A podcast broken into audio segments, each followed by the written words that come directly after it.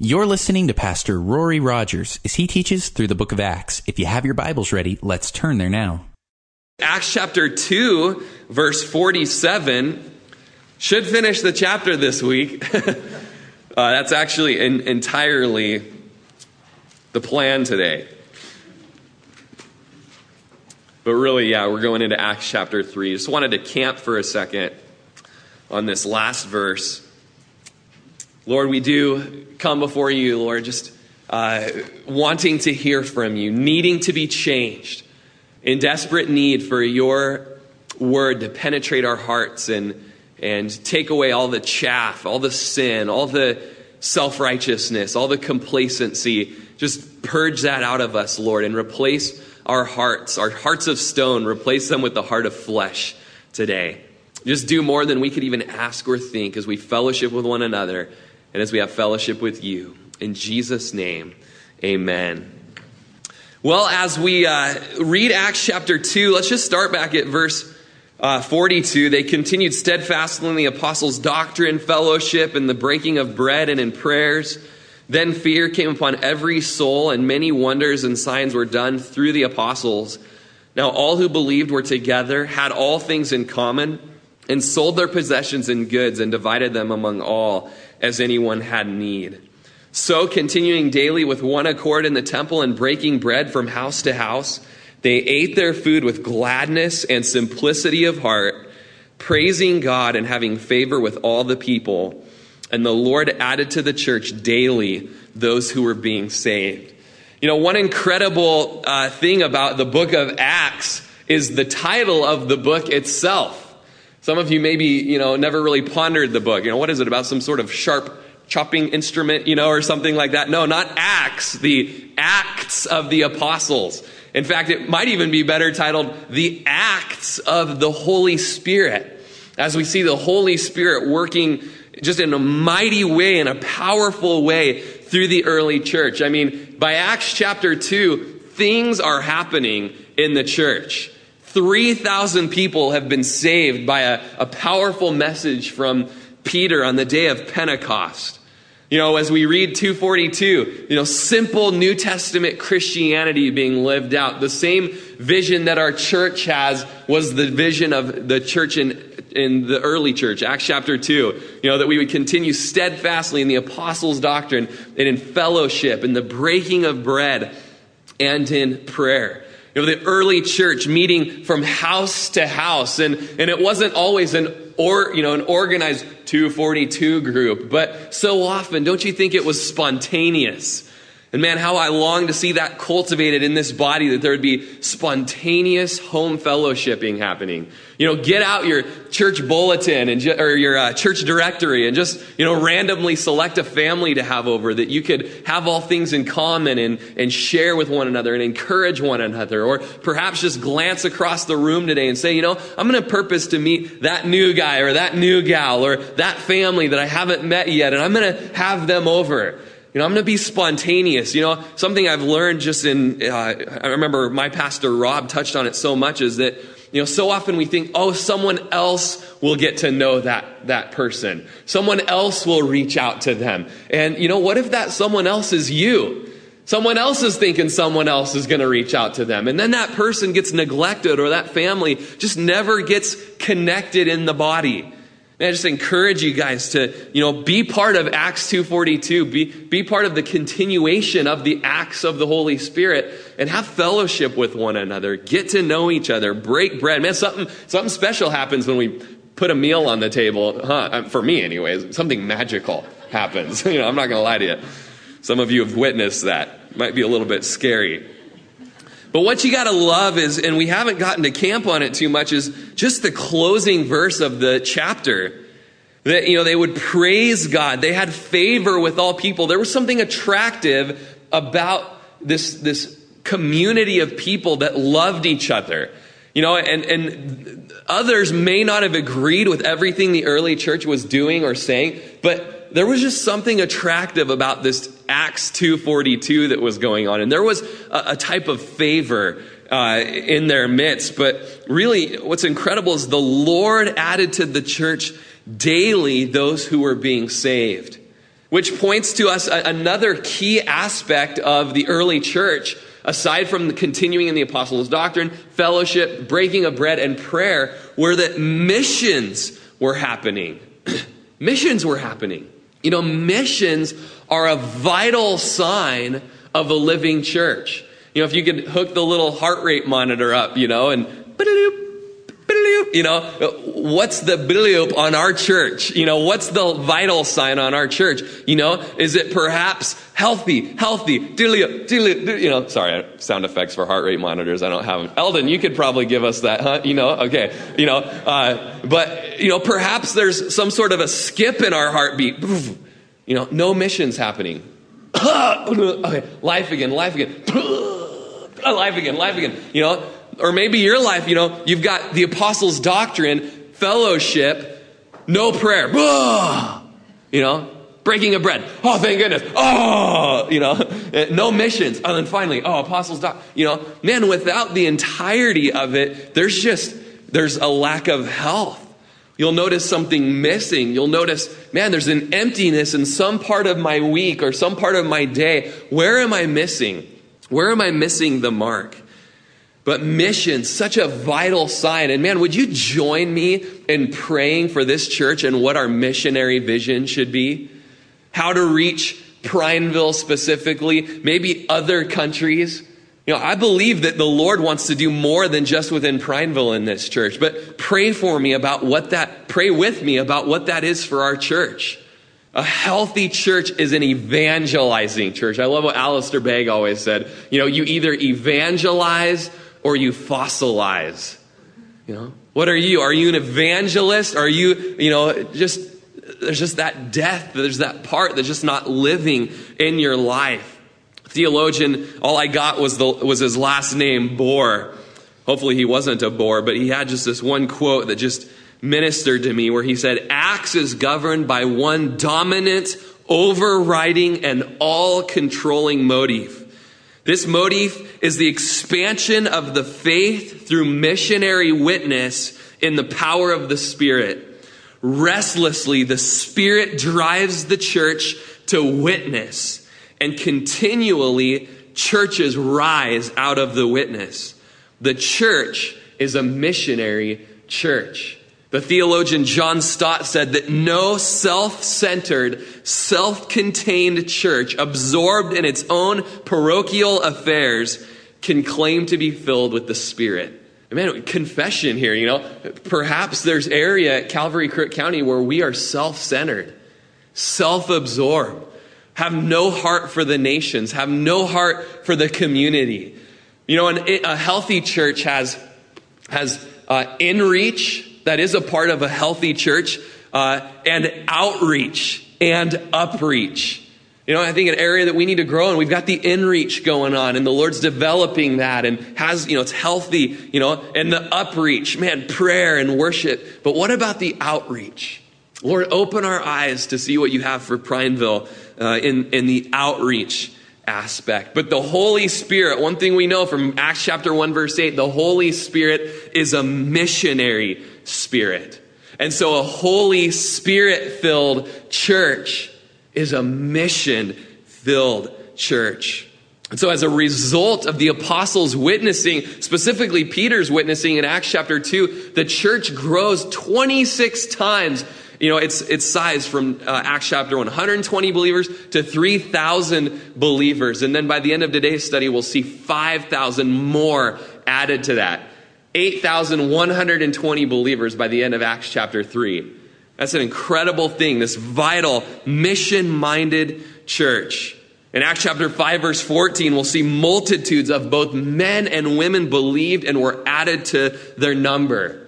Constant expansion of the church. A healthy church is a church that the Lord is adding daily, those that are being saved. And I believe that he adds those that are being saved when a church is faithfully doing Acts chapter 2, verse 42 through 47. Continuing steadfastly, faithfully given over to those things. There's just this explosion of activity happening, and it's so exciting to read about. Don't you love the book of Acts? Man, it's just so full of life. But notice who did the adding. Who added to the church? The Lord added to the church. Man, what an encouraging word Paul gives us in 1 Corinthians chapter 1, verse 3, when he says, I planted, Apollos watered, but God gave the increase. Man, you read about men who, left everything in their life and went to, the jungles, of Timbuktu, gave it all up and gave their whole life to serve to the natives there. And not one person gets saved. And he dies there, really in obscurity. No one in the world really caring about his witness. Then another missionary comes in and takes over, and there's revival, an explosion of salvation, people getting saved. And, what an encouraging thing for the guy that's in the ground now. Hey, man, you planted. You put the seed there. The next guy came, he watered.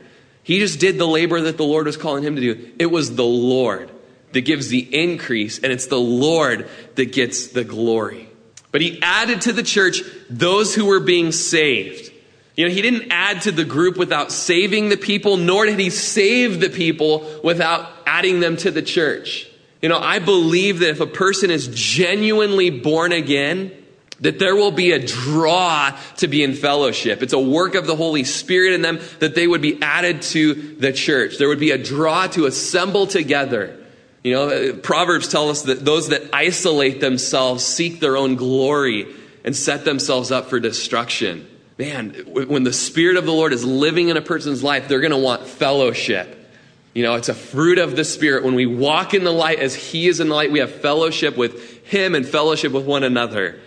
And the blood of Jesus Christ cleanses us from all sin. But daily, this adding was happening. That word adding actually means kept adding. He kept adding daily to the church. It wasn't sporadic or occasional. There weren't days where people weren't sharing, and so people weren't added to the church. It was a daily, continual occurrence. And truly what Jesus said in Matthew chapter 9, verse 35 said, the harvest is plentiful, but the workers are few. Pray that the Lord of the harvest would send out workers into the harvest field. Lord, do it. Here in Prineville, the harvest is plentiful. If we could see people as ripe pieces of grain or fresh red apples, just pull up and grab off. The Lord just wants us to be faithful to help harvest. Harvest is plentiful. The workers are few. Lord, send out workers into the harvest field. Make us sold out for continuous evangelism. And maybe within the next 7 days, why don't you pray? Let's pray as a church that the Lord would open our eyes to, on a personal level, how He would give us open eyes to share Jesus with Prineville, maybe even the world, and then as a church, how we would open up those doors and that He would make us passionate for continuous evangelism. But man, you got to love Acts chapter 2, 42 through 47. So simple. Simple New Testament Christianity, and that's why it works. That's why people are added to the church. Again, it's been said as the church became what the Lord wanted it to be, the Lord did for the church what He wanted to do. We need to be what He wants us to be. These key things here. And there's such a battle in our lives to keep us away from it. But, mission-minded church, the Lord adding to the church daily those that were being saved. And then that takes us to Acts chapter 3, where we see it in action again, evangelism in action. In chapter 3, verse 1, now Peter and John went up together to the temple at the hour of prayer, the ninth hour. And so we've got Peter and John, just this friendship, always part of the Lord's inner circle. John, the disciple whom Jesus loved, as he would always write in his gospel. But, Peter and John together, it's a special thing. John would stick by Peter really in thick and thin. In fact, when Peter denied the Lord in John's gospel, we see that John actually gave him access to Caiaphas's courtyard there where the denials took place. And John was there. John was there watching, saw Peter deny, yet stuck with Peter, was still a friend to Peter. But they went to the temple at the hour of prayer, the ninth hour. This ninth hour of prayer. And, this is about 3 p.m. The Jews had this division of their day where the third hour was 9 o'clock in the morning. The sixth hour was noon. The ninth hour, 3 p.m. And so it's about 3 p.m. going up to the temple to pray. The devout Jew would stop and pray 3 times a day. Three times a day. You read about it in the book of Daniel. Remember when they wanted King Darius, the governors and the satraps were jealous of Daniel, and so they made the king, they flattered the king into making this law that if anyone prayed to anyone but Darius, they would be thrown into the lion's den. You guys know the story. And it says that Daniel wasn't afraid of that law. He didn't heed that law, but he went and he knelt and he prayed. It says he prayed three times a day, as was his custom. And man, I just, even recently felt the Lord saying, Rory, why don't you make that your custom? And, I've thought about it and, I just forget, I forget to consistently. I've thought about setting my watch to beep, at 9 o'clock, at noon, and at, and just have these consistent prayer times. But, whatever time, whether it's 3rd hour, 6th hour, 9th hour, what about your life? Is there consistent prayer happening that you can say, my life is marked by consistent prayer? You see the pulse of prayer throughout the book of Acts. Is there a pulse of prayer throughout your life? The Jewish pattern of praying was 15 minutes. They would sit in silence. Just sit in silence. Have you ever done that? Have you ever just sat in silence and not just rattled off your petitions or your intercessions, or your requests? Have you ever just sat in silence before the Lord and just listened to him? I found that as you wait and you just let that silence happen, and I know a lot of you women are thinking, do you have kids, Rory? Have you ever? No, it's hard to find the silent time, I'm sure. But, when you find that time of silence, all of a sudden the Lord molds your heart so that the things you pray, they're his heart. You're praying his heart. Your desires are his desires, especially when that happens consistently. Consistent, just waiting on the Lord, being still, listening. But, the Jews, 15 minutes, sat there in silence. And then a half hour of petition and intercession and request before the Lord. And then after that, 15 minutes of worship. Not a bad pattern to follow. Nothing wrong with that. Certainly don't ever want to become legalistic or, just religious in a routine. On the same hand, there's something to be said about consistency. I think that's a good model for us. G. Campbell Morgan said that the most important part of his prayer time was the 10 minutes after he prayed, after he said amen. He prayed, amen. Now I'm just going to sit here for a minute. I'm just going to be quiet. And Lord, I'm going to let you reveal to me anything that I prayed that, I didn't have a loose hold of as I lifted it up to you, but I selfishly held on. Lord, just anything that you need to speak to me in these 10 minutes. Not a bad plan, but think through your pattern. Think through your schedule. Think through making a pact with your spouse that, hey, I'm not praying at all during the week. You got to take the kids during this period of time so I can have some time of prayer.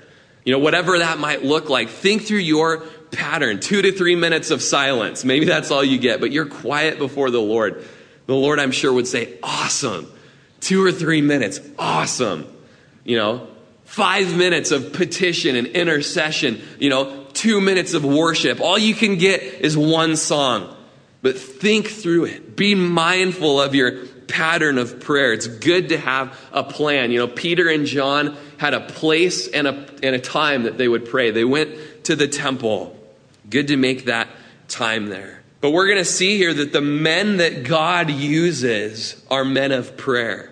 The men that God uses are men of prayer. Do you want to be used? Man, woman? Be a man or a woman of prayer. And of course, as always, on my heart, the Pulse Thursday nights. Be a part of it. Make it a priority.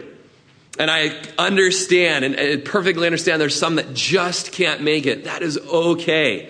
I'm not condemning you or, never feel pressured like, man, that Rory won't get off my back. But man, your shepherd has a heart to pray and wants you to be there with them. That's all I can say. But in your life, you want to be used, be a man or a woman of prayer. Remember Brian Broderson telling the story that at a youth pastor's conference, that there was a Nazarene church that was looking for a youth pastor. And they looked and they looked and they looked. Small little Nazarene church, about 80 people. They couldn't find anybody to be their youth pastor. And finally, this little squirrely looking kid, with big glasses and not like the buff, cool kid or something that, high schoolers would want to follow after, but just kind of, didn't have much to be desired, came and said, man, I've been feeling like the Lord wants me to lead the youth group. Oh, yeah, we'll think about it, pray about it, denied him the position, And then months went by and they couldn't find anybody. And he came back months later and said, man, I really have this burden from the Lord that I'm to shepherd this group of kids. Well, why don't we think about part-time or temporary position until the Lord brings somebody else? And okay, great. Church of 80 people started out with about 6 youth in their youth group. And then by the end of the week, they had 14. Then by the end of the month, they had about 40. By the end of the year, they had 250 kids coming to a church with 80 adults. And the church board was just, what are you doing? What is happening? What book have you been reading? What's your program? What kind of games are you playing? He said, do you really want to know? And he whips out an old, day at a glance day planner that's just torn up and ripped apart. And he says, every day, I have a list of the kids, and on every day, I pray for the kids of the youth group. I cover them in prayer. That's the only way I can explain the growth that's happening. Man, we want to see this church grow. It's easy to be critical. One thing my pastor Rob always says, it's easy to be critical. Oh, numbers are down. Oh, nobody's singing on a Sunday morning. Oh, 5 people at the pulse. Easy to be critical, hard to pray. And man, I think until you're willing to pray over whatever the problem might be, then you have no position to talk. And neither do I. Man, let's be people of prayer, pressing in for the church, for the people, for the lonely, for the people on the fringes, for the people that are in sin, for the unsaved, for the self-righteous in this church. Men, do you want to be involved in ministry? Pray. Women, pray. The man that God uses is the man that prays. The woman that God uses is the woman that prays. Just reminded last night of my vows to my wife. And I use these vows when I do weddings. Love them. And, I love hearing them. They're a good reminder. But I think one part of my vows that I always, it's just maybe it's the first line or something. So, by the time you get into the vows, that part's gone. But the first part was I vow to keep you first in my prayers. And man, so much to pray about. Let's pray for the church. Let's pray for wisdom to be a pastor. Let's pray for, I haven't been praying for my wife. My wife would be first in my prayers. But if we're going to be effective in our families and our churches, we need to bathe our ministries in prayer, our families in prayer. And so, here we see missions going to be in action. Missions in action. Acts chapter 3. But, it's all part of Peter and John's regular routine as they just go to the temple to pray. And so in their regular routine, just doing their normal thing, and they have an open eye to see the Lord want to move in a certain way. And so Peter and John went up together to the temple. How many of you know the children's song? Peter and John went to pray. I'm not going to do it. You guys don't want it. Okay. Maybe. Jacob, could we close with that song today? That would be awesome. Peter and John went up to the temple, the hour of prayer, the ninth hour, and a certain man, lame from his mother's womb, was carried, whom they laid daily at the gate of the temple, which is called Beautiful, to ask alms from those who entered the temple. So a few things about this man, lame from his mother's womb. In Acts chapter 4, we read that this man was 40 years old. So he's a 40-year-old man who for 40 years has not been able to walk. Now, I'm a very visual person, and I don't know if you are too, but as you read this story, there was a man, a lame man from his mother's womb, laid at the gate, and he would beg. What goes through your mind? What do you picture? What's the scene? What is this man like? Perhaps he's hopeless for 40 years. Someone else he's been a burden on someone else for 40 years. I remember when my dad had his stroke, and certainly would never say he was a burden. But for, about 5 months, having a 210-pound man that's not able to walk or wash himself or use the restroom, I only had 5 months of helping my dad. And it was such a joy to be able to do that for my dad.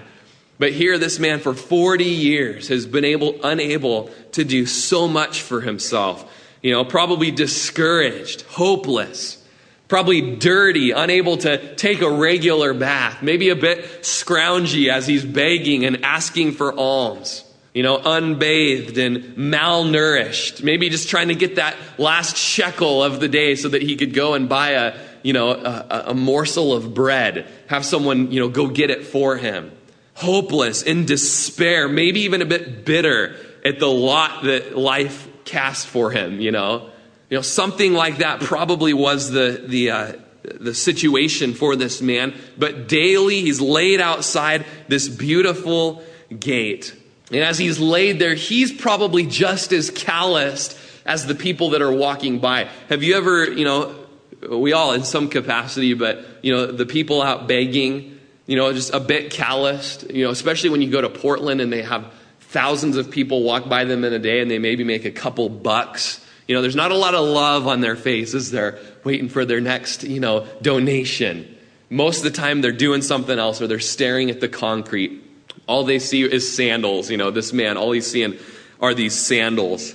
But he comes outside of the place of religious gathering. He comes to the temple because, and that's a regular thing for even today. You go, the religious people, they're nice. Perhaps they'll give me something. And money perhaps has exchanged, or maybe not exchanged hands, but made it into his cup or whatever. But, no love, no compassion.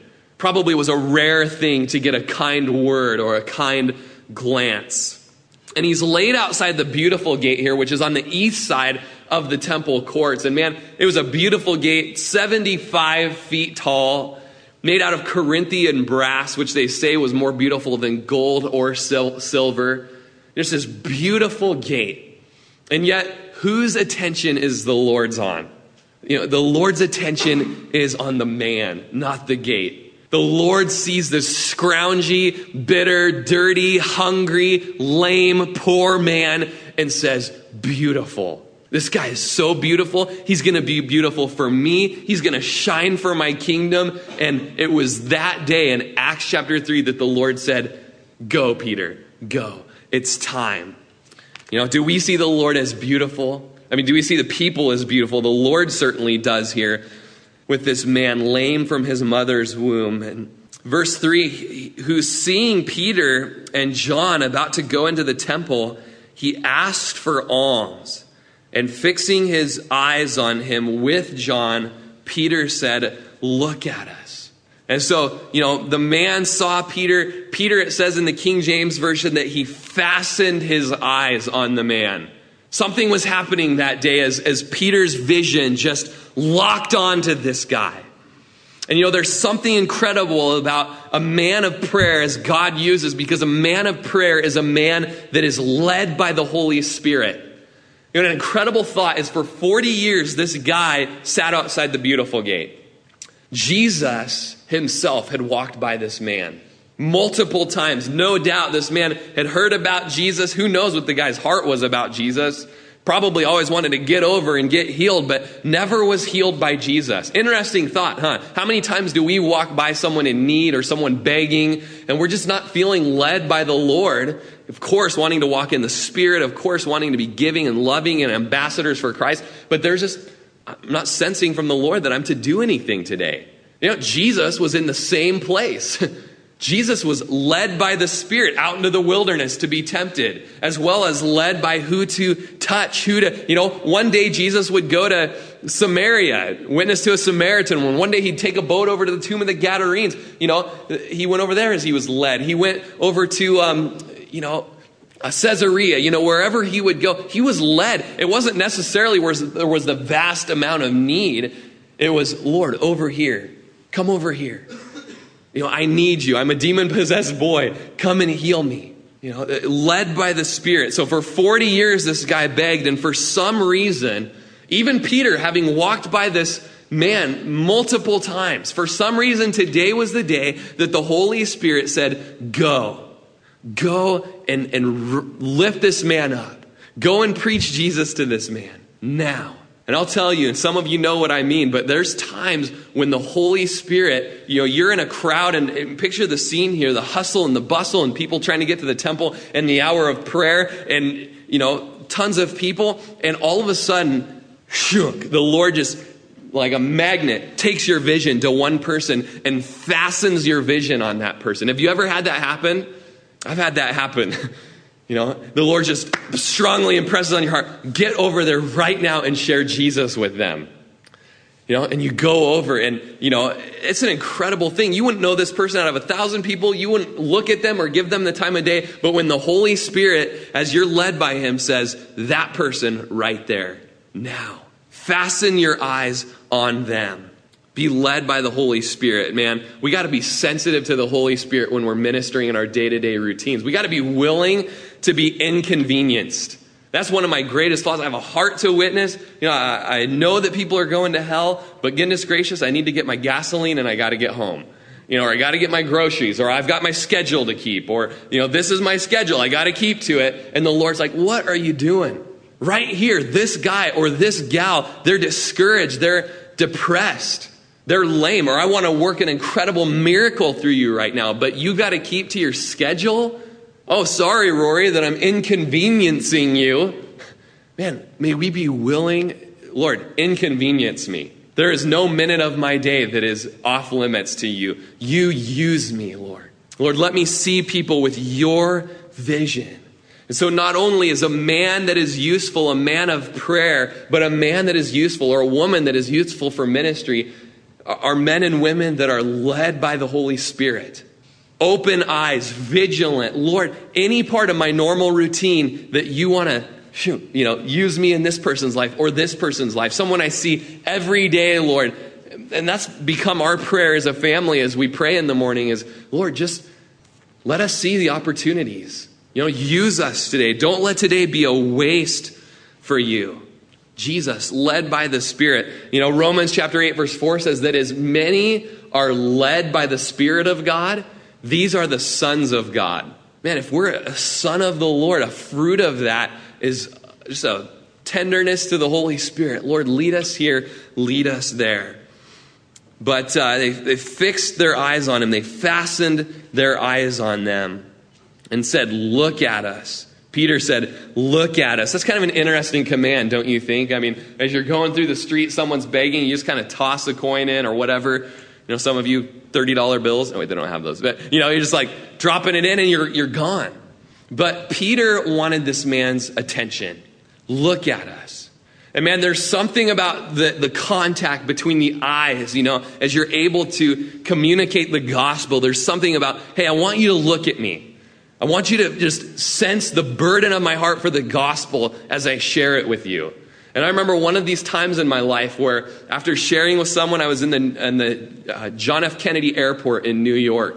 And we my friend and I had gotten directions from a couple sitting at a table. And as we walked away, just the Lord said, get back there right now and share the gospel. And I left my friend and I just turned around. He's like, where are you going? And I had to be obedient. I just turned around right away, walked back, and I started to share the gospel with these people. And I just, for some reason, I didn't say, look at me, but they were looking at me and I began to weep as I shared the gospel. You know, I just began to cry and I'm telling them about Jesus. And, you know, there was just something about, look at me. Look at me. I'm sobbing for you because I know how much you desperately need a savior. You need someone to love you in your life. You know, even look across the room today. Maybe there's someone that the Lord would have you go minister to, love on, encourage, just pray for. Just, you know, man, I don't know what's going on in your life, you know, and maybe we barely know each other, but I'm just sensing the Lord telling me, you know, let me pray for you. I want to be led by the Spirit today in everything that we do. Verse 5, so he gave them his attention, expecting to receive something from them. Then Peter said, silver and gold I do not have, but what I do have I give you. In the name of Jesus Christ of Nazareth, rise up and walk. Beautiful, you know, scripture here. Silver and gold I don't have. What I have I give you. You know, sometimes we don't have money to give. Now, Peter wasn't broke. We remember the last chapter that the community had all things in common. He wasn't starving. He probably had a few denarii in his pocket to give, you know, but or maybe he genuinely didn't have any money on him. But the thing is that he knew what this man really needed wasn't a couple more shekels, a couple more denarii. But what he really needed was something that was much more valuable and much more abundant than any amount of currency, Jesus Christ. And I think it's a very useful example for us in the church today. We've had so many people come in, especially in the wintertime, but they're still coming in. This economy, people are needing help financially. They come into the church, and we have an application that we give people now. It just, kind of tells them where we're at as a church, and we want to find out about them and their needs. And we just say on there, it might be that we would have to say, like Peter, silver and gold we don't have. But we do have Jesus, and we want to give him to you, and we want to come alongside you, and we want to encourage you in the name of Jesus. But we don't have a lot of money either. Silver and gold, we just don't have. And so, we got to be sensitive. Again, sensitive to the Holy Spirit when he would have us give. I think our primary, as we studied last week, our primary giving needs to be to the church and to the people in the church. In Galatians, Paul says in chapter 6, verse 10, as we have the opportunity, let us do good to all, especially those who are in the household of faith. Yes, we need to give, and yes, we need to be, open-eyed to give Jesus to people. But man, especially the household of faith, our resources need to be given here to the people and the brothers and sisters around us who are in need. And then, of course, go out. And you know what I've found so much more effective than just giving a couple dollars to someone who's begging is actually buying them a burger or a pizza or something like that and sitting down and eating with them, having conversation with them, telling them about Jesus, loving on them. They're able to see your love in action. And that's a powerful thing. What I have, Peter says, what I do have, I give you. It's not silver or gold, but in the name of Jesus Christ of Nazareth. The name speaks of the power. Where's the power come from? The name. The name. It's in Jesus Christ of Nazareth that you're going to be able to rise up and walk. Thomas Aquinas, back in the Dark Ages, he walked in the Vatican, and he walked in on the Pope as the Pope was counting gold coins. And the story goes that the Pope said to Thomas, well, Thomas, no longer do we have to say silver and gold do I not have. And Thomas said, yes, but no longer can we say in the name of Jesus Christ of Nazareth, rise up and walk. And I think there's such a lesson in that when the church begins to get money, so often money becomes our power rather than a reliance on the Holy Spirit, or our resources, or our 3 church vans, or our massive building, or this, or that. And there's just less reliance on the power of the Holy Spirit. And it's just sad. It's human nature. So often we replace the power of the Holy Spirit with the power of money, And so we always want to be sensitive in that to the Lord. And so Peter said, in the name of Jesus of Nazareth, rise up and walk. And man, what a step of faith that must have been for Peter. Can you imagine? I mean, some of you have probably taken steps of faith like this. It's scary. I remember, in high school, there was a little girl in a wheelchair and just completely handicapped, moved her wheelchair by blowing into a straw. And just a young, zealous Christian, I just always had a heart. I want to go up to her and raise her up out of the wheelchair. Oh, but then it's not going to happen, and everyone's going to laugh at me and then pick on me because I've been picking on the little paralyzed girl, and oh, great, and oh, I can't do it. I'm not going to do it. And Peter, no doubt, had the same fear. What if I, in the name of Jesus Christ of Nazareth, rise up and walk? No, really, right now. Okay, no, hold on. Okay, hold on. Okay, put your hand on my back and, everyone going to the temple sees it. Oh, just completely canceled myself out on the nomination for Pope, Picking on handicapped kids is not a good way to get into the Vatican, And, we all struggle with that doubting.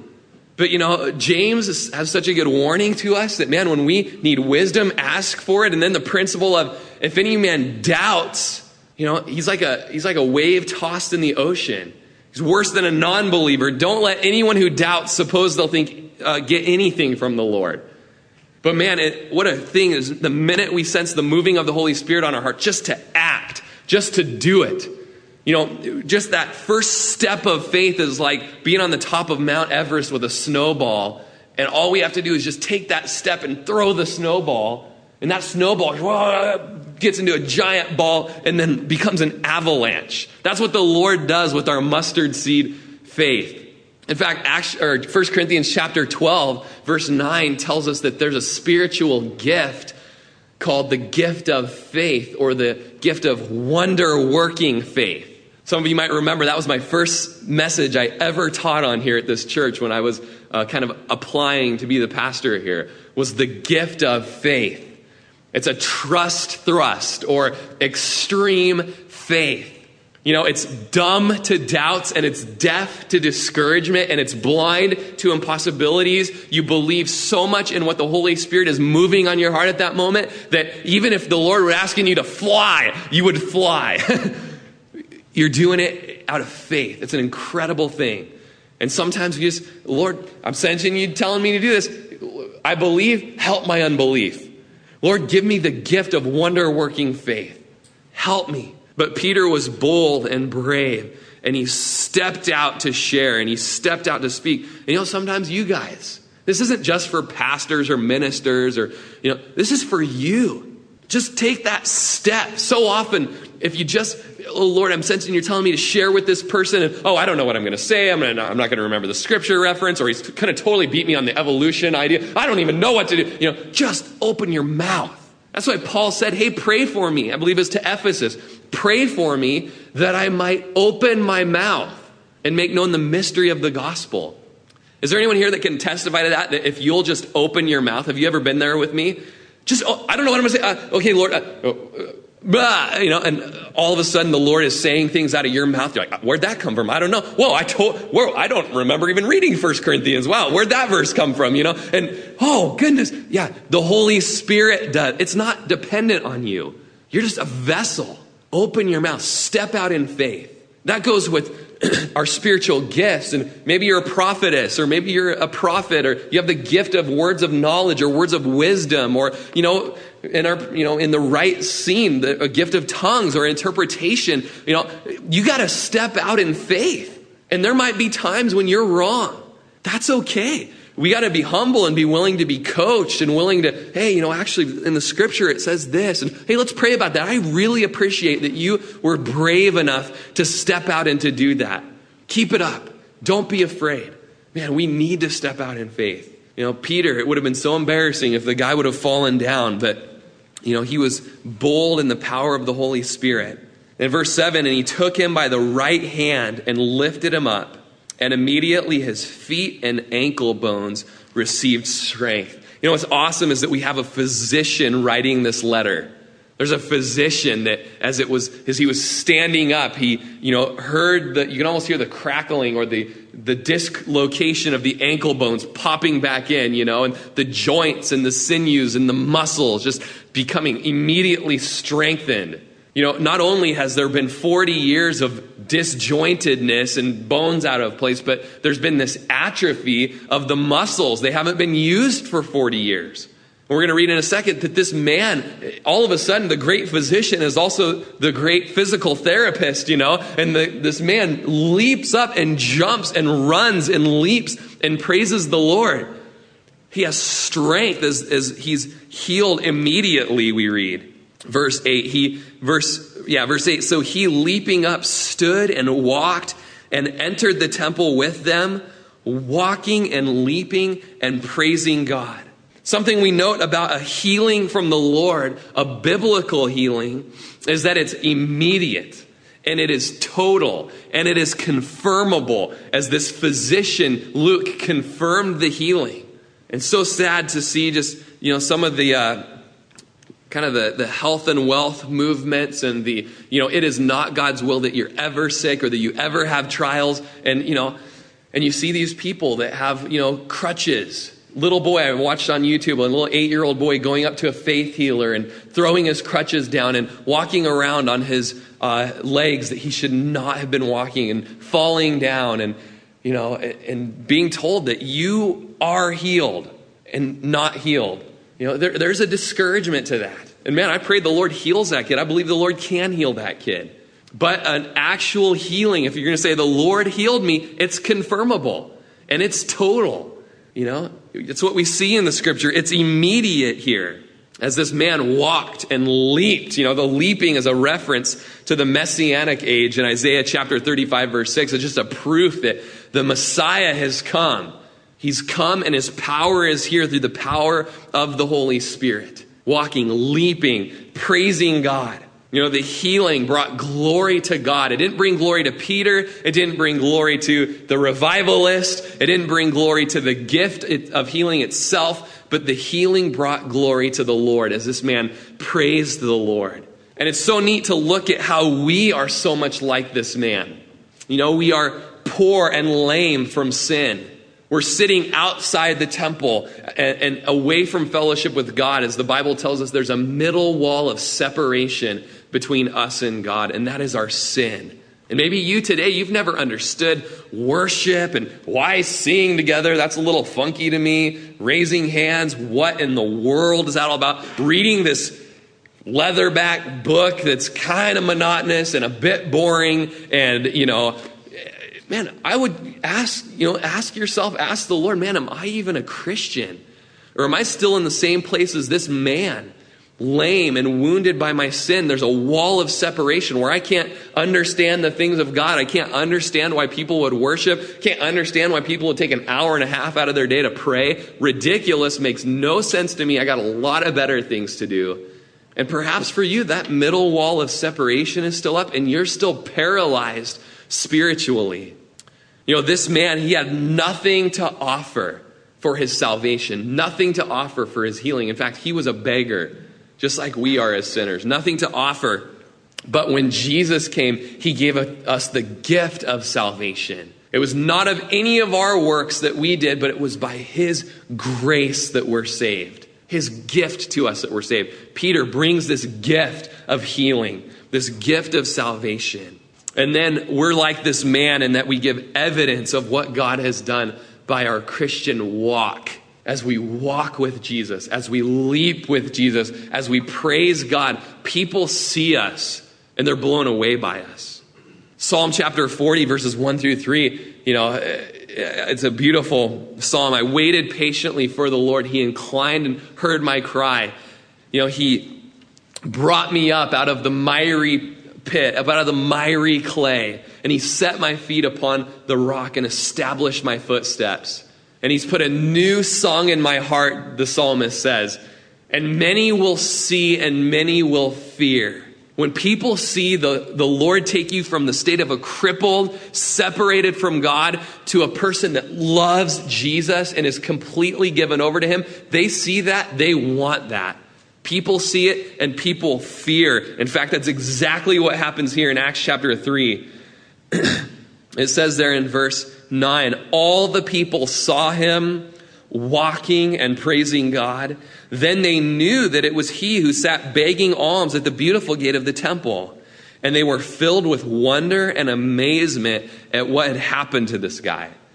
You know, they knew who this man was. There was no doubt. For 40 years, they'd seen him. In fact, in a couple chapters, we're going to read that even the guys that hated what was going on this day, they go, hey, there's no way we can argue with that there was a legitimate healing happening here.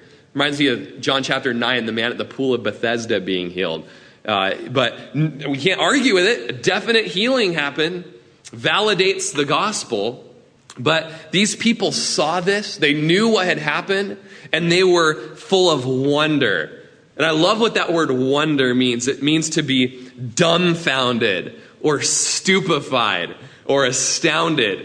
Or it says also they were full of wonder and amazement, which is the Greek word ecstasy. It speaks of bewilderment. You know, think of it. Was there ever a time, I thought for quite a while yesterday, was there ever a time in your life that you were dumbfounded? I mean, just jaw to the ground, you know, bewildered, ecstasy. Some of you have a past. We won't go there, you know. But, you know, have you ever, anything ever in your, I don't think there's really, I mean, incredible when your baby's born, but, you know, you've heard the stories and, oh, this is incredible. But I'm not like, oh, don't fall backwards or faint. Some of you, maybe you've seen something like that. For these people, it was something that bewildered them. You know, imagine going to the temple after the miracle had happened. And this guy's jumping like a deer all over the place, you know, trying out those breakdancing moves he's always wanted to try, you know. And, hey, isn't that Bill, you know? No, it must be his twin brother or his cousin or something. Oh, it's him. What happened? I cannot believe it. That's an incredible thing. It's a miracle that validates the gospel. And it's something that led to 5,000 people being saved. These people were bewildered. They were amazed. They were full of wonder.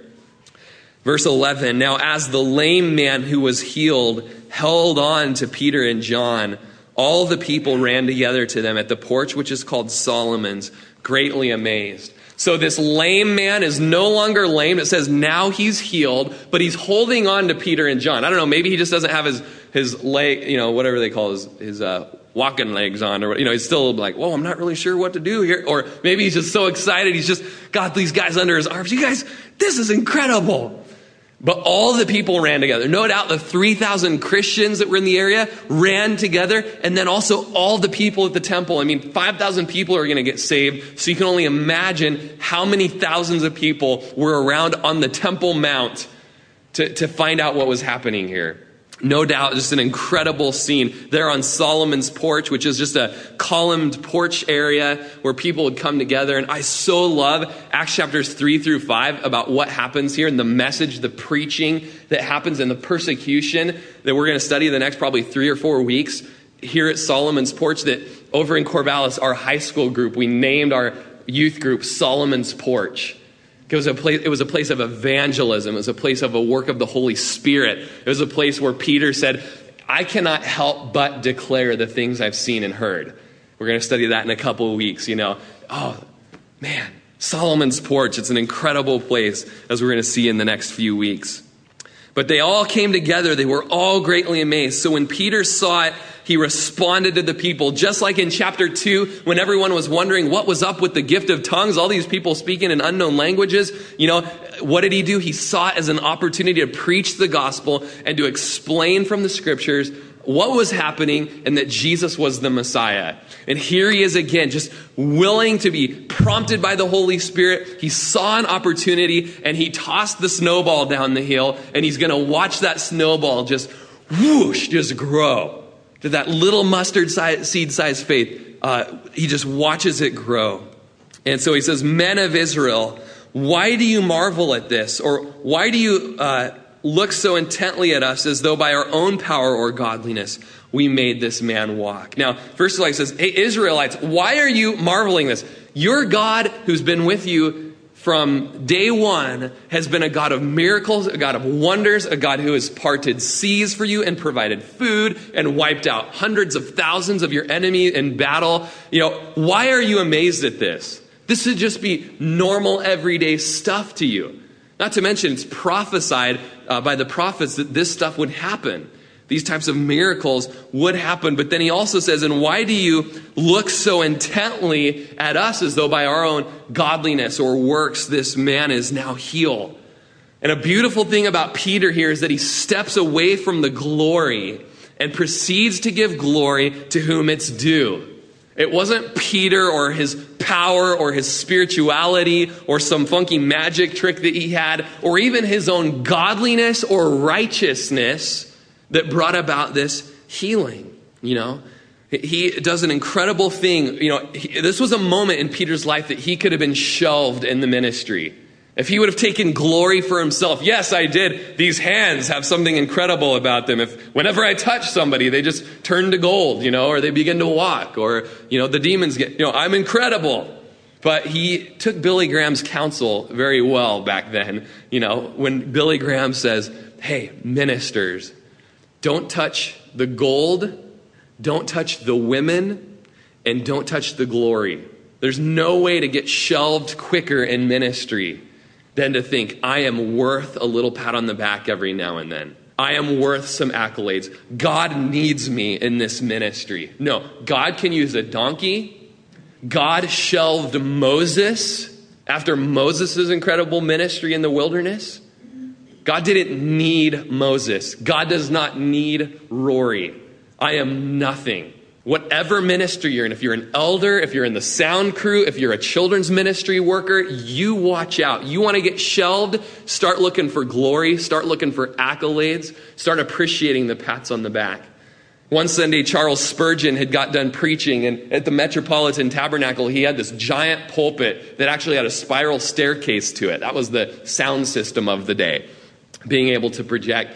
And as he wound his way down from the pulpit, a woman rushed up immediately after the Bible study and just said, "Oh, Pastor Spurgeon, I just so loved your message so much, and I just had to be the first one to come congratulate you on such a great message preached." And Spurgeon said, "You're too late. Satan's already told me that."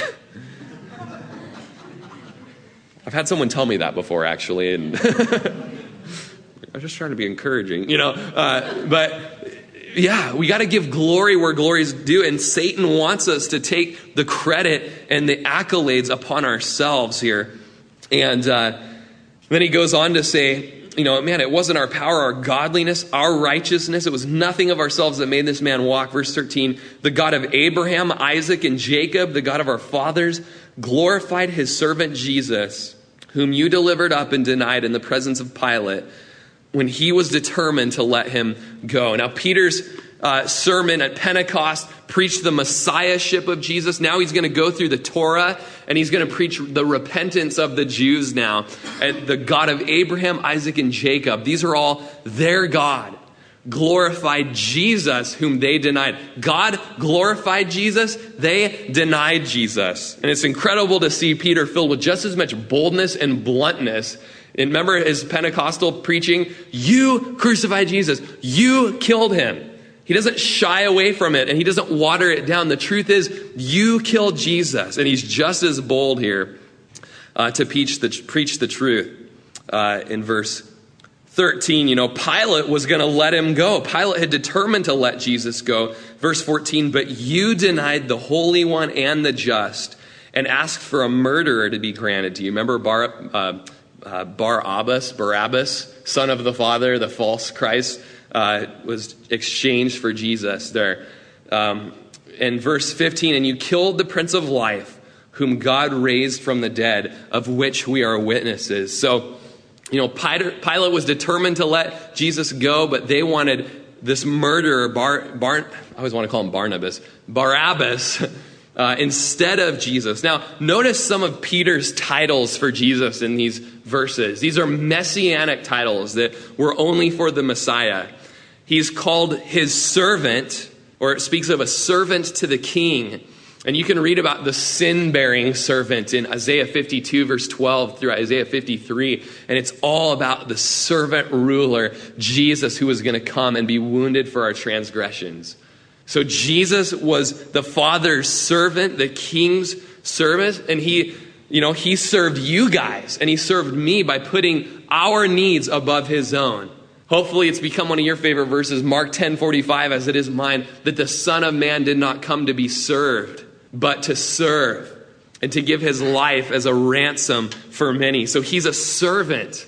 He's the Holy One you read about there, or hagios, which means he's sacred, he's blameless. Jesus was ceremonially consecrated. Even the demons, remember in Mark chapter 1, when the demon said, "What do you want with us, Jesus of Nazareth? Have you come to destroy us? I know who you are, O Holy One of God." They knew he was the Holy One. They knew he was the Messiah. Even the demons knew that. What else is he called? What's the other title he's given by Peter? He's the Holy One and the Just, the Equitable, the Innocent, the Holy and Righteous One. Jesus is right. He's the right one. The Messiah is right. And they've killed, what's the other title? The Author of Life, or the Prince of Life, or the Chief of Life. You killed him. He's the giver of life. But the Lord raised him from the dead, and we're witnesses of that, Peter says. Remember in chapter 2, the way Peter puts it, it was not possible that Jesus would be held by death. He's the author of life. How can you kill and let him stay dead? It's not possible. He creates life because he's God. He's the chief of life. A man named Walter Wink said that killing Jesus was like trying to destroy a dandelion by blowing on the head of it. You know, when they killed Jesus, it just made all these seeds go out. Now every one of us is a seed for the gospel. We have spread to Prineville, Oregon. You know, that's an incredible thing. And so he says, you've killed the Prince of Life, but God has raised him up. He didn't stay dead. He's alive today. And we're all witnesses of that. And Peter just constantly had the resurrection, a key theme of his preaching, that Jesus is not dead, but he's alive. Verse 16, and his name, through faith in his name, has made this man strong, whom you see and know. Yes, the faith which comes through him has given him this perfect soundness in the presence of you all. How was this man healed? Through faith, through believing. And you know what? I would venture to say it was more Peter's faith than the man's faith. It was Peter's act. It was Peter's stepping out in obedience, living out his faith.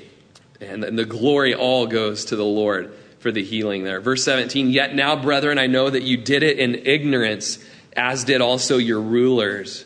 But those things which God foretold by the mouth of all his prophets, that the Christ would suffer, he has fulfilled. Now, you got to love verse 17, because you see some compassion and understanding in Peter. I know that you and your rulers did it in ignorance. There was an understanding there for Peter that they didn't fully understand that that Jesus was the Messiah and that they were killing God. You know, Jesus himself said from the cross, Father, forgive them. They don't know what they're doing. They're ignorant. 1 Corinthians chapter 2, verse 8 says, none of the rulers of this age understood it, for if they had, they would not have crucified the Lord of glory. So Peter says, I know that you guys were ignorant when you killed Jesus. Flip over to Acts chapter 17, verse 30. It says, truly these times of ignorance God overlooked. Doesn't mean that there's not consequences for ignorance, but the punishment, it's different when you're ignorant. You know, and he's, you know, truly God in his mercy, he's overlooked these times of ignorance. And he's speaking about some idol worship that was going on. But, you might underline that word now, but now commands all men everywhere to repent, because he has appointed a day on which he will judge the world in righteousness by the man whom he's ordained. He has given assurance of this by raising him from the dead. And so, okay, you know, you've been ignorant. You've been sinning in ignorance. You've been ignoring the truth. You've been playing the dumb card. But now you know. And here today, if you're here today, now you know. Jesus is God. Now you know you're going to stand before him one day. And it's time today to put away the ignorance card, because you're informed.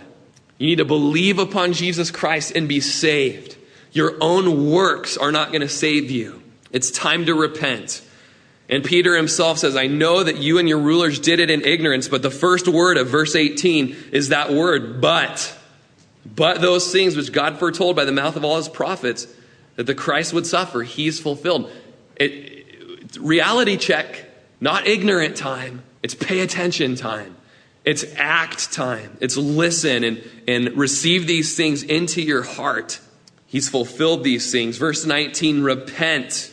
Might underline it. Repent, therefore, and be converted, that your sins may be blotted out, so that times of refreshing may come from the presence of the Lord. So the actions here, we have repent. What do we do now? You know, okay, I've been ignorant. So what should I do? I don't want to be ignorant anymore. Okay, repent means change your mind.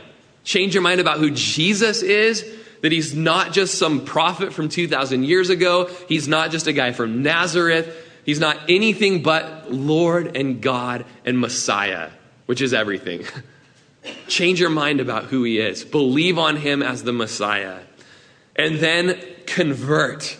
That word convert means to turn back, to be changed. Let the Lord change you. You can't do it on your own. Spurgeon also said, the sinner and hell are married, but repentance proclaims divorce. Right now, if you haven't repented of your sin and your attitude towards Jesus, you are going to hell. So repent right now. God's giving you a chance. He's overlooked your times of ignorance, but today he commands that you repent, because one day you're going to stand before him in judgment. Be converted, be changed. Man, to the world, convert or converted, it's such a horrible word to them, huh? You're just trying to convert me. Yeah, I don't want you to go to hell. I want you to be changed. I want the life that Jesus died for you to have. I want you to have it. Sorry. Be converted. Be divorced from hell and know that you're going to go to heaven. Are you certain that you've been converted today? You can know today. Just give your life over to Jesus and ask his Holy Spirit to change you. And you can know as you leave this place that you have been converted. There's three results of repentance here. Your sins will be blotted out or washed away or obliterated. You know, back in the day, ink didn't go into paper the way it does now because they didn't have the acid. And so you could just wipe it away and start, you know, wipe off that piece of parchment and do it again. Every sin that we have written down that we've committed can be washed away by Jesus, and we can be forgiven and made new. So it's also a messianic phrase from Isaiah 44. Our sins will be blotted out. The second thing, times of refreshing may come from the presence of the Lord. And man, as you read in Revelation, there's a river coming from the throne of heaven that just the Lord wants to saturate you with. He wants to refresh you like a desert just being watered and flowers coming up. That's what he wants your life to be. The times of desert are over. You can be refreshed in Jesus today. Times of refreshing.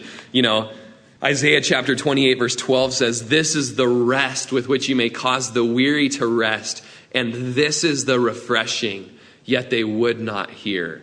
And sadly, that day that Peter preached, not all Israel heard. Not all Israel repented. But what if they had?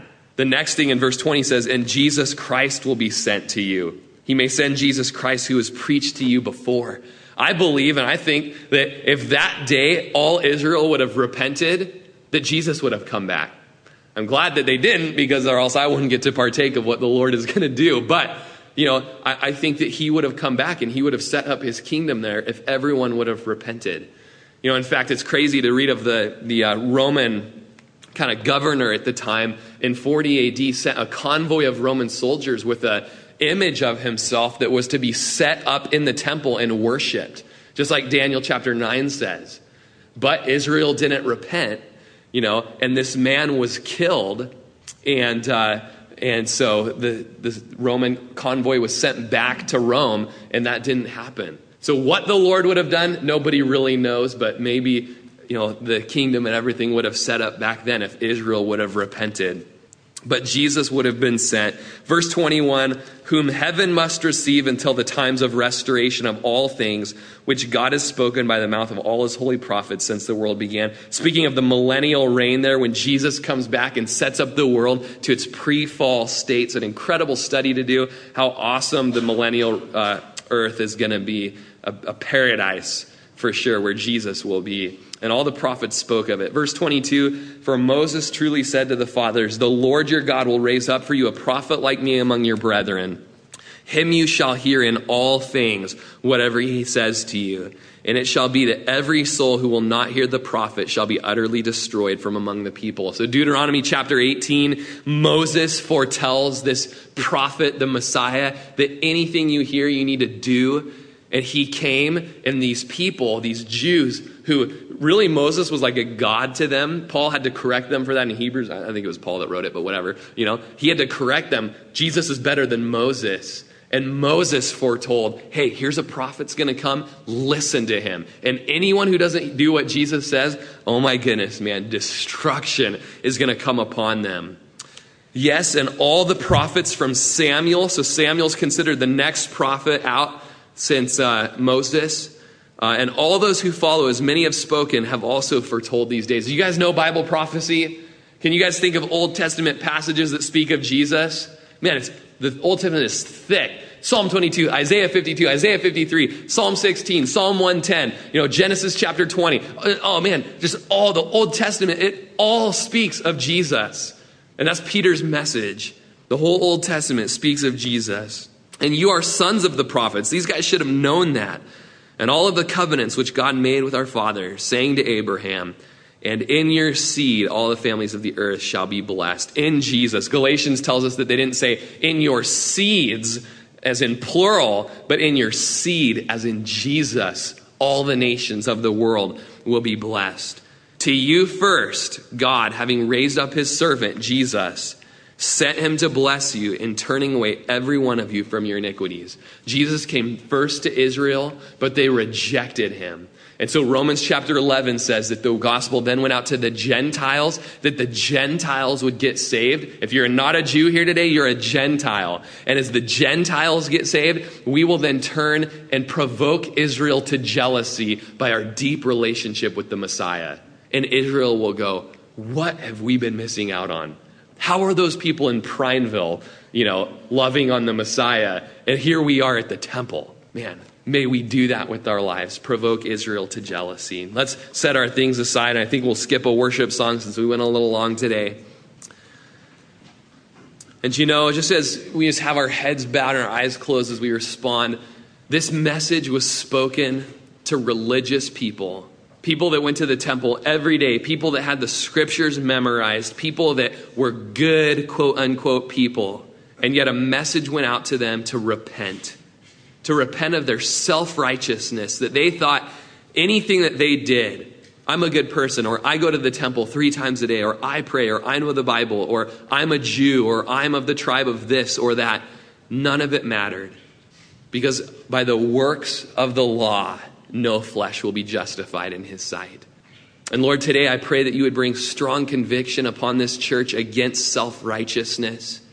Lord, if we think that it's anything that we do that makes us okay with you, Lord, strongly correct us, Lord. It is nothing that we do that makes us okay with you. It is only what you've done, Jesus, that imputes righteousness into our account. And we're so thankful for that, Lord.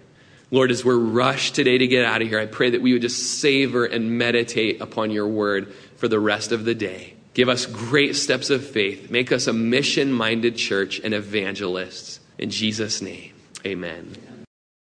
You've been listening to Pastor Rory Rodgers, pastor of Calvary Chapel of Crook County, located in Prineville, Oregon. For more information about Calvary Chapel or to contribute to this ministry, you can go to our website, www.CalvaryCrookCounty.com, or you can write to us at P.O. Box 378, Prineville, Oregon 97754. Thanks again for listening, and God bless.